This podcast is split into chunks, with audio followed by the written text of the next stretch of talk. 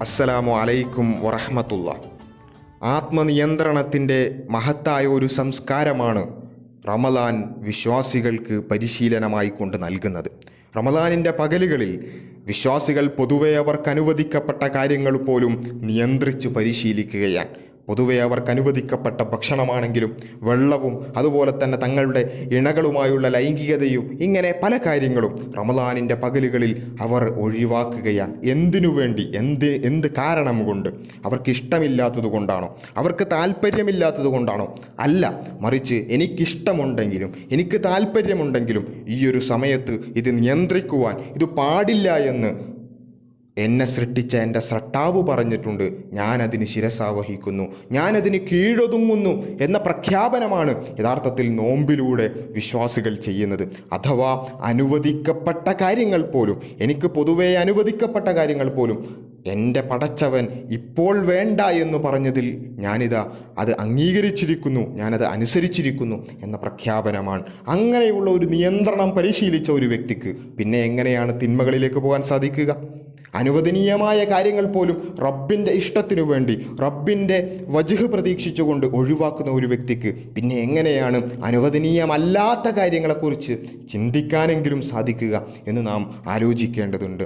ഇവിടെയാണ് പൊതുവേ സമൂഹത്തിൽ നോമ്പിനെക്കുറിച്ച് റമദാനിനെക്കുറിച്ചുള്ള ചിത്രം എന്ന് പറയുന്നത്. അത് കേവലമായ ഒരു പട്ടിണി കിടക്കുക വെള്ളം പോലും പകൽ സമയം കുടിക്കാതിരിക്കുക ഇതാണ് നോമ്പ് എന്നാണ് പല ആളുകളും മനസ്സിലാക്കിയിട്ടുള്ളത്. കേവലം അതിലൊതുങ്ങുന്നതല്ല. നോമ്പും റമദാനും എന്ന് പറയുന്നത്. നോമ്പിന്റെ കാമ്പ് എന്ന് പറയുന്നത് നിയന്ത്രിക്കുവാൻ പരിശീലിക്കുക എന്നുള്ളതാണ്. അനുവദിക്കപ്പെട്ട കാര്യങ്ങൾ പോലും പടച്ച തമ്പുരാന്റെ കൽപ്പനയുള്ളത് കൊണ്ടും ഒഴിവാക്കാൻ പരിശീലിക്കുക നിയന്ത്രിക്കുവാൻ പരിശീലിക്കുക. അതാണ് നമുക്കവിടെ കാണാൻ സാധിക്കുന്നത്. മഹാനായ മുഹമ്മദ് നബി സല്ലാഹു അലൈഹി വസല്ലം പറഞ്ഞ ഒരു വാചകം വളരെ പ്രസക്തമാണ്. ആരെങ്കിലും അനാവശ്യ വാക്കുകളോ അതിനനുസരിച്ചുള്ള പ്രവർത്തനങ്ങളോ ഒഴിവാക്കുന്നില്ല എങ്കിൽ അവൻ കേവലമായി അന്നപാനീയങ്ങൾ ഉപേക്ഷിച്ചതുകൊണ്ട് പടച്ചവന് ഒരാവശ്യവുമില്ല എന്നാണ്. അഥവാ നമ്മൾ അനാവശ്യ വാക്കുകൾ അനാവശ്യമായ സംസാരങ്ങൾ അതുപോലെ തന്നെ അത് അനാവശ്യമായ പ്രവൃത്തികൾ തെറ്റുകൾ അത് ഒഴിവാക്കുന്നില്ല എങ്കിൽ അത് ജീവിതത്തിൽ നിന്നും മാറ്റി നിർത്തുന്നില്ല എങ്കിൽ കേവലമായി ഭക്ഷണങ്ങളും അതുപോലെ തന്നെ വെള്ളവും ഒഴിവാക്കിയതുകൊണ്ട് പടച്ചവൻ അതിന്റെ ആവശ്യമില്ല എന്ന പ്രഖ്യാപനം റസൂലുല്ലാഹി സല്ലാഹു അലൈഹി വസ്ലം നടത്തുകയാണ്. അഥവാ നിയന്ത്രിക്കുവാൻ പരിശീലിക്കുക എന്നതാണ് നോമ്പ് കൊണ്ട് ഉദ്ദേശിക്കുന്നത്. അങ്ങനെ നിയന്ത്രിക്കാൻ സാധിക്കുന്നില്ല എങ്കിൽ തെറ്റുകളെ നിയന്ത്രിക്കാൻ സാധിക്കുന്നില്ല എങ്കിൽ പിന്നെ കേവലമായി ഭക്ഷണവും വെള്ളവും നിയന്ത്രിച്ചതുകൊണ്ട് എന്തു കാര്യം എന്ന ചോദ്യമാണ് മുഹമ്മദ് നബി സല്ലാഹു അലഹി വസ്ലം ചോദിക്കുന്നത്.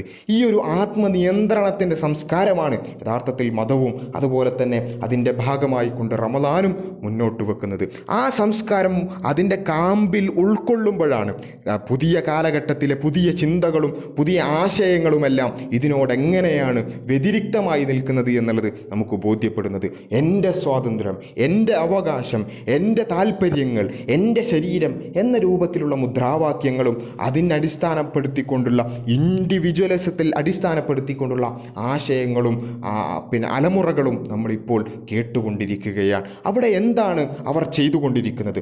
തങ്ങളുടെ താല്പര്യങ്ങൾ എന്റെ താല്പര്യം എന്റെ അവകാശം അതിന് ഊന്നൽ നൽകുകയാണ്. അതിനപ്പുറത്തേക്കുള്ളതിനെക്കുറിച്ച് ചിന്തിക്കുവാൻ പോലും സാധിക്കാതെ അല്ലെങ്കിൽ അതിനെക്കുറിച്ച് കാര്യമായി ആലോചിക്കുവാൻ പോലും സാധിക്കാത്ത ഒരു അന്തരീക്ഷം ഇവിടെ സൃഷ്ടിക്കപ്പെടുകയാണ്. എനിക്കൊരു കാര്യം ഇഷ്ടമുണ്ടെങ്കിൽ ഞാനത് പ്രവർത്തിക്കും. എന്റെ ഇഷ്ടത്തിനനുസരിച്ച് എനിക്ക് ജീവിക്കണം. അവിടെ ഒരു നിയന്ത്രണങ്ങളും എനിക്ക് ആവശ്യമില്ല. എനിക്ക് ബാധകമല്ല എന്ന ഒരു പ്രഖ്യാപനമാണ് അവിടെ നമുക്ക് കാണുവാൻ സാധിക്കുന്നത്. ഇവിടെയാണ് നമ്മൾ ചെയ്യുന്ന കാര്യങ്ങൾ. അത് എനിക്ക് ഇഷ്ടമുള്ള കാര്യങ്ങളെല്ലാം ഞാൻ ചെയ്യും എന്ന് പറഞ്ഞാൽ അതിന്റെ അവസ്ഥ എന്തായിരിക്കും? കാരണം ഒരു വ്യക്തിയിൽ കേന്ദ്രീകരിച്ചു കൊണ്ടാണ് അത്തരം ചിന്തകളുള്ളത്. ഒരു വ്യക്തിയെ മാത്രമല്ല ഒരു സമൂഹത്തിലുള്ളത്. ഒരു വ്യക്തിയുടെ പ്രവർത്തനങ്ങൾ പല രൂപത്തിൽ ആ വ്യക്തിയെ തന്നെയും മറ്റു വ്യക്തികളെയും സമൂഹത്തെയും എല്ലാം ബാധിച്ചേക്കാം. അതുകൊണ്ട് അവിടെ ചില കാര്യങ്ങൾ നിയന്ത്രിക്കേണ്ടതുണ്ട് ചില കാര്യങ്ങൾ അതുപോലെ തന്നെ ചെയ്യേണ്ടതുണ്ട്. അതാണ് യഥാർത്ഥത്തിൽ മതം പരിശീലിപ്പിക്കുന്നത്. അവിടെ നമ്മൾ